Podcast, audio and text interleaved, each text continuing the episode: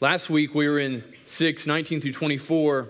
It's instructive because he's going to tie today's passage to last week's passage. So I just want to kind of briefly touch on that.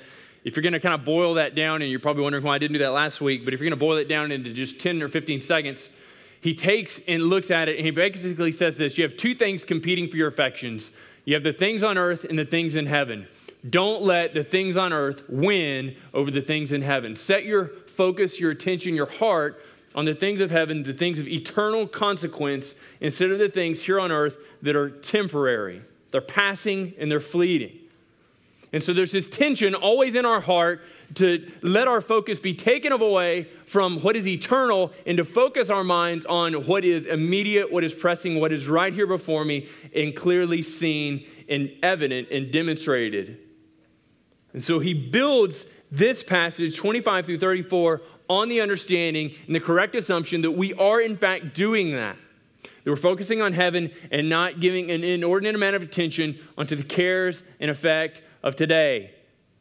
And last week he related to money, and this week he's going to relate it, and he's going to talk about it in terms of anxiety, being anxious, being overly preoccupied with what's going to happen next and how is all of this stuff going to pan out. Well, let me just start here. Some of us, some of you perhaps in this room, you struggle with anxiety to the point that what you need is medical care. So let me just say that. If you've struggled with anxiety for a long time and, and it's just not getting any better and you have never gone to see a doctor, maybe that's where you need to start. You need to go in, you need to go see a doctor, and you need to address this with him or with her. Listening to this passage and hearing this if you're still struggling with anxiety and that it's not getting better, and you've talked and there's no sin in your life and all these other things are working out, it could be that what you need to do is to go in and speak to a doctor. So let me just go ahead and say that. But for most of us, you just need to learn to quit worrying, right? You just need to learn to quit worrying.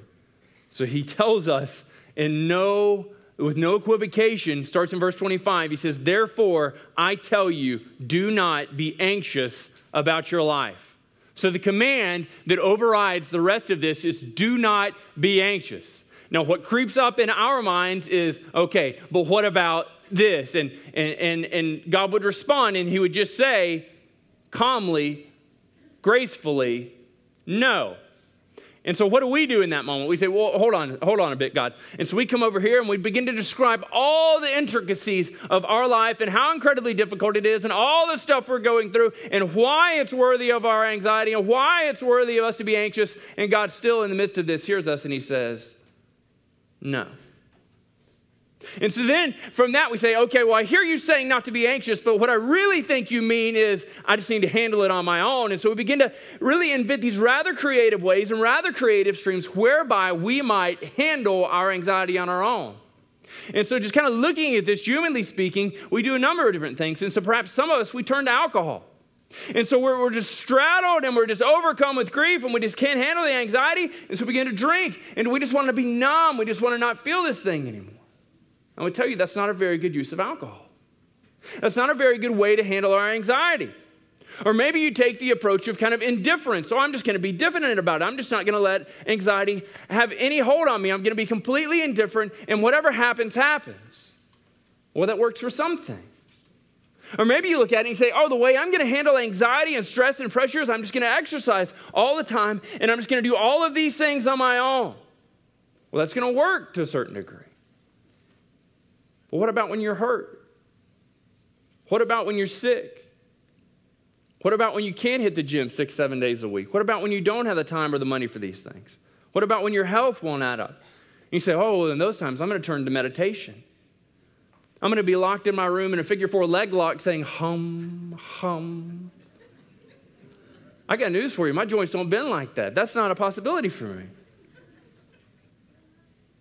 No amount of alcohol, indifference, exercise, meditation, or self will will allow us to overcome what anxiety desires to do in our hearts.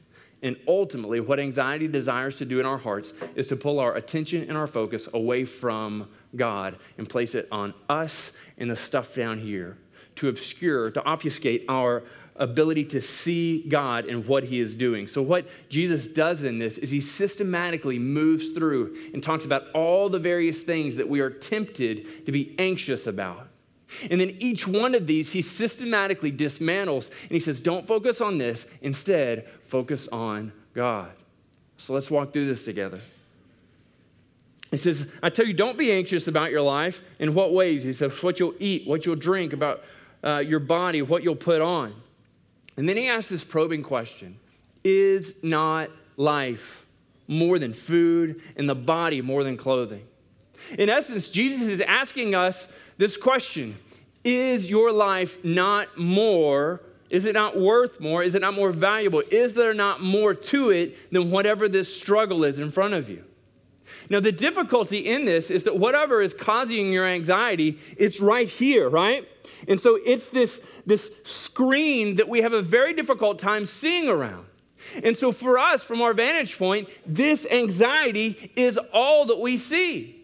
And so, what Jesus is calling us to do is to recognize that there is, in fact, more. And then, from that notion that there is more to life, that life has a greater benefit to you than simply overcoming your anxiety, he begins to move through this. And so, the first thing he turns to are the birds. Now, I'm not a bird watcher. I enjoy watching a dove take off, and then I enjoy watching it fall after I shoot. And that's kind of the extent Quail, I enjoy the same thing. Duck, I mean, I can just think of any number of birds I like to see fly and crash. and then they're tasty later. But he asks this question, or he gives this instruction. He says, Look at the birds of the air. And so you can remember seeing birds fly and, and just seeing them to kind of be carefree, right? And so they're flying around, they're soaring around, they dip down, they're pulling worms, they're eating other birds, and they're, they're doing all these various things. And he tells us, he says, they neither sow nor reap nor gather into barns. And so he describes kind of just common work in the first century. And so uh, a common work in the first century would be out in the fields. And so you're, you're sowing seed and then you're going along and you're gathering it up. And once you've got it gathered up, you're storing it in the barns. And you're, or you're hoping a barn doesn't burn down and you're hoping it's enough to carry you through the winter. But he looks at the birds and he says, Look at them. Look how carefree they are. They're not sowing, they're not reaping, they're not storing into barns. Look what he says about them and yet our Heavenly Father feeds them. So he's drawing on this understanding. And so we recognize birds actually do work, right? And so if they just kind of fly around like, this flying thing is the greatest, I'm never gonna eat, I'm never gonna drink again, what's gonna happen? They're gonna die. They're gonna die. And so birds are actually working, but they're not inordinately captivated by preserving their life. And so, what he says in this is God is providing their needs, God is meeting their needs. Now, Psalm 147 talks about this to a certain degree. Starting in verse 7, it says, Sing to the Lord with thanksgiving, make melody to our God with the lyre. He covers the heavens with the clouds, He prepares the rain for the earth, He makes the grass grow on the hills. And so, God is all powerful, and He's doing these things that seem incredibly insignificant. He gives to the beasts their food and to the young ravens that cry. So, this is what God is doing. God is moving and creating and sustaining even the birds. Now, the fantastic thing about this is when you read Psalm 147, he goes through and, and the Psalms just picks out one particular bird that receives the care of God. And the reason this bird is incredibly instructive is because when we come to Leviticus 11:5, we recognize that the raven is listed among those birds that are unclean, unsuitable for eating, unsuitable to be brought in and, and, and for human consumption. They would make one unholy, unclean before God. So, why is this significant? Why am I making such a big deal out of this? I want you to understand the incredible care and provision God has for you. It's not that God looks at it and says, This God, He cares for the quail, this bird that, that God used to sustain the Israelites in the Exodus. This God, He sustains even the detestable. Will He not much more care for you? We look around and we see the birds and we wonder, how do they enjoy such carefree life? And so this question comes back to us Are you not of more value than they? In the midst of anxiety, there's this question that rolls in our mind Does God even care? Is he there? Is he aware of my issues? And does he care about them at all? Jesus, in the midst of this, says, I want you to understand something that this detestable bird, this bird that is unclean and unfit for consumption, God cares for it. So, how would you ever enter into this thought that you, who are the coup de grace of God's creative endeavor, you that God has vested with his image and his likeness, you who he has sent his son to die for, you, how would you ever begin to think that you are more insignificant than they? See, the heart of our temptation to be anxious is the refusal to believe and trust that God cares for us and God loves us. We feel unworthy. We feel overburdened. We feel like somehow our issues are insignificant and don't matter to Him. So Jesus asks us, He invites us, look at the birds. Do you not matter more than they? So Jesus goes in and he begins to ask this question in verse 27. He says, and, and, and which of you, by being anxious, can add a single hour to the span of your life? In essence, he's saying, look, you need to recognize that God cares more for you than he does some insignificant being. And, and, and so he asks this question kind of utility. What good has being anxious ever done for you? Which of you, if you muster all the anxiety of your life, are ever going to add even an hour to the length of your life? And so the answer from this isn't some stodgy guy in the back who says, I squeezed out 57 minutes and 37 seconds. Well, he almost had that 37 seconds. He died. He didn't get there. He was rounding up. The answer, obviously, from God is none of us. Anxiety desires our attention. It desires our focus. And it wants to bring the problems of life up so close that we can focus on nothing else. So we ask this question What good did it? What good is it? What use is it? And how many of you have had your lives greatly benefited, enhanced, or have added length to them by focusing on anxiety? We would all answer and say, None. So then he turns and he says, Look, you've got the birds. You recognize you can't add any time. Your life's not greatly enhanced by focusing on anxiety. But I want you to think of something now. Think of the lilies. And so perhaps the song comes into your mind, the lily of the valley. That's not what I'm talking about. I'm talking about like Lady Bird Johnson, flowers on the side of the road that pop up, and you have the sign that says, Do not mow, right? What happens? It says, do not mow, and these flowers pop up, and it's like, they're so pretty. You got the Indian paintbrushes, you've got blue bonnets, you've got, don't know what that is, but it's so pretty. And, and, and then all of a sudden, what happens? The grass begins to grow up around them, and that do not mow sign, you're like, I think there's a sign in there telling me not to mow, and I see some color amidst the grass. And then somebody mows it all. And every time they mow it, I'm like, that looks so much neater than all that grass with the little flowers sprinkled in. That's what Jesus says here. Look at the wildflowers. Look at these things that just kind of pop up on their own. It's not through intensive reseeding, but they are popping up on their own. Consider them how they grow. They neither toil nor spin. They're doing nothing. They're adding nothing to the equation. They're just happening. That's what he says. He compares them to Solomon. He says, I tell you, even Solomon, in all of his glory, was not arrayed like one of these. So Jesus takes out and he brings out who would have been, in their mind, the richest, most fabulous man in history. He had more money, he had more power, he had more influence. And, and, and so he says of them, with all his money, with all his power, with all his influence, he never, ever, ever was able to be arrayed. He never looked as good as these flowers do out there. And they would have said, Well, that's, that's really curious. I've never thought about it that way.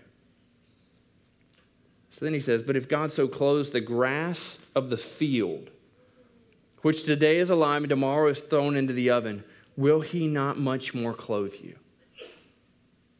And so, what he's talking about, they would take this grass, and once it's kind of mowed down, they would take it and they would throw it in these clay ovens, and it would burn quickly, and it would heat the clay oven, and then they would put their bread or whatever else they wanted to cook inside it.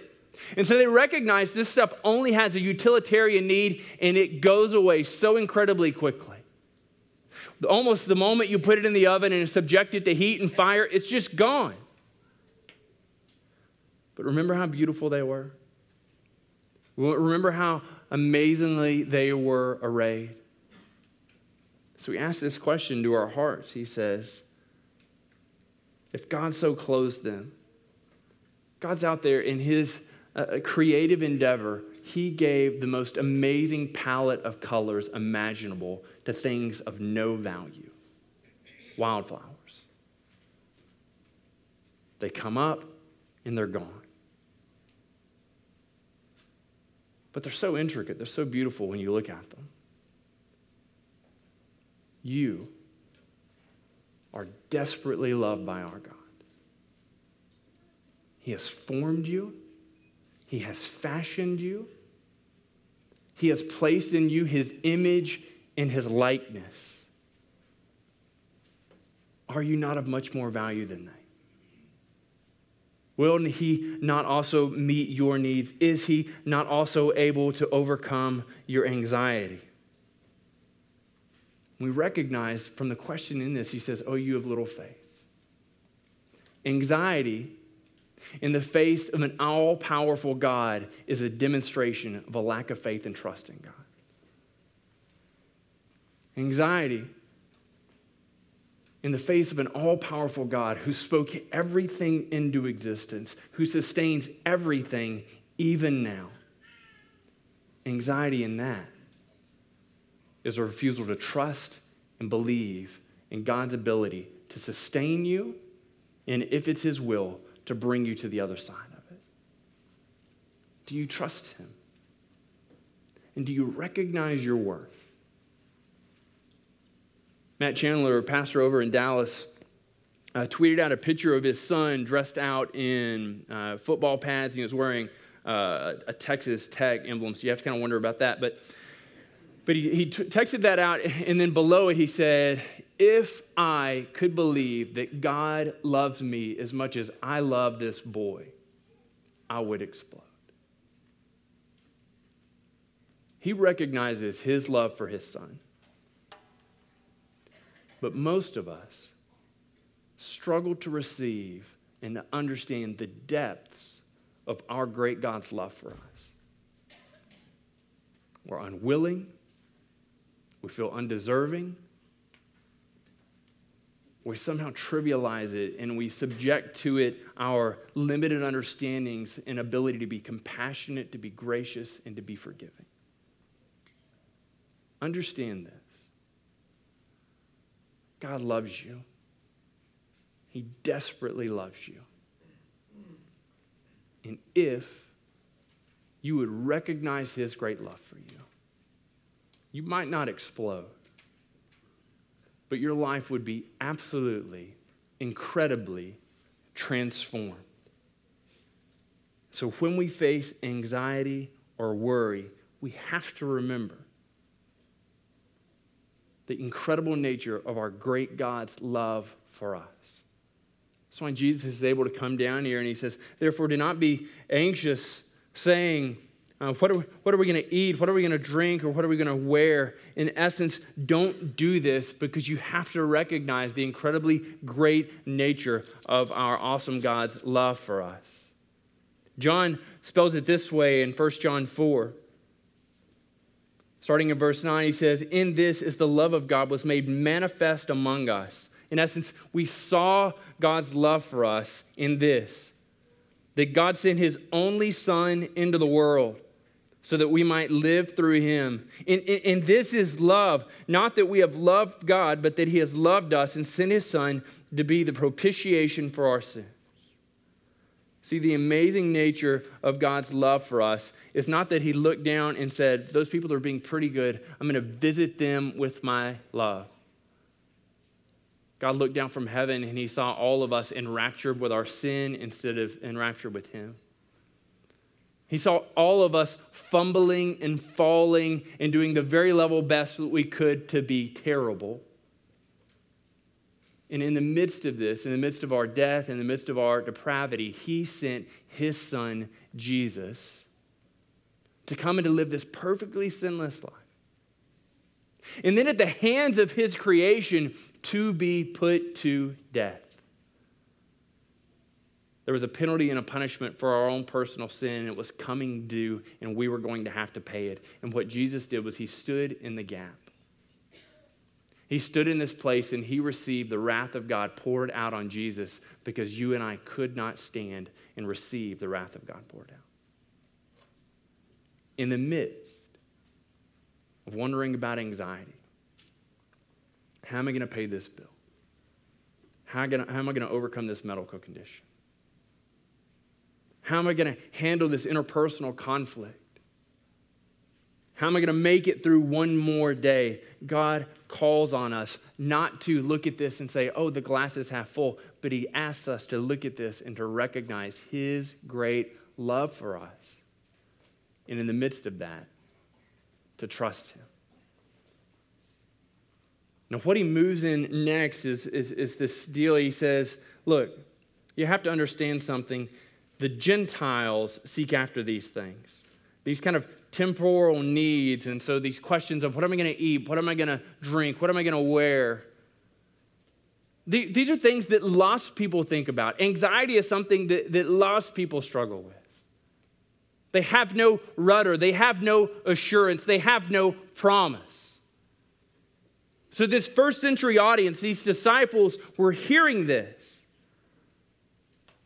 And they're hearing that, that lost people, people without the sure promise of Jesus and his provision for them, struggle with these things. And so when we engage in anxiety and we let it lord over our hearts, we're doing the thing that lost people do. Alex Williams, writing with the New York Times, uh, wrote an article on anxiety a few months back.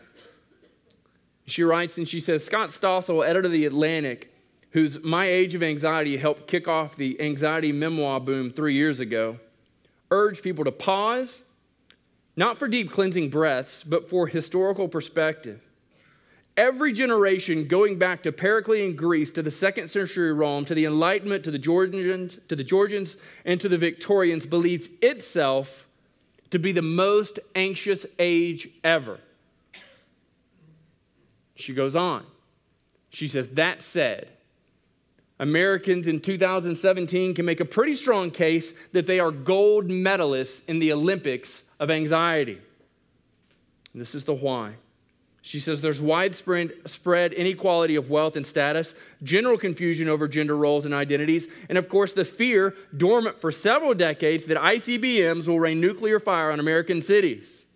Mr. Stossel said, the silver lining, the silver lining for those of us with nervous disorders is that we can welcome our previously non neurotic fellow citizens into the anxious fold. Recognize this. The world around you has no reason not to be anxious, it has zero reason not to be fearful. But you do. Christian, where you sit today as a recipient of the love of God through the Son, Jesus Christ, his blood poured out for you. There is no reason to be anxious because a sovereign, all powerful God holds your life in his hand. If you trust him, if you trust his love, there is nothing today or tomorrow can bring to change who He is. And on the basis of this, you are always safe. But if you sit here and you are not a believer in faith in Jesus Christ, you have spurned his advances of grace and forgiveness. Nobody's being judgmental. But in the most loving way possibly, I want to tell you this. There is every reason for you to be anxious. There is every reason for you to be burdened with anxiety. Because while tomorrow brings with it its own troubles, the trouble for you and for your soul today is the forgiveness of your sin. God is gracious and slow concerning judgment, but He would bid all of us come and receive the forgiveness afforded us in the cross of Christ. And it is only from that place that there's any hope of being free from anxiety and free from worry. But most importantly, free from the stain and the penalty of sin. Would you pray with me?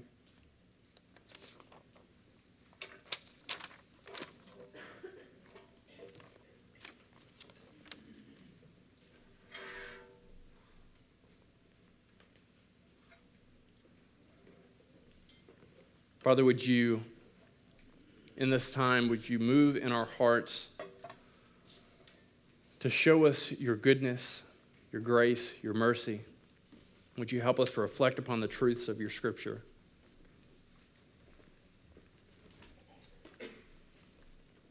God, would you call us to the corrective? Instead of being preoccupied, following after and submitting to our anxiety, that we would seek first your kingdom.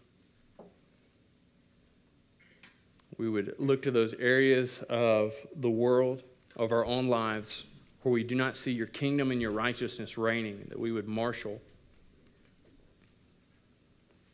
all of our hearts, all of our thoughts, and all of our affections to make that a reality.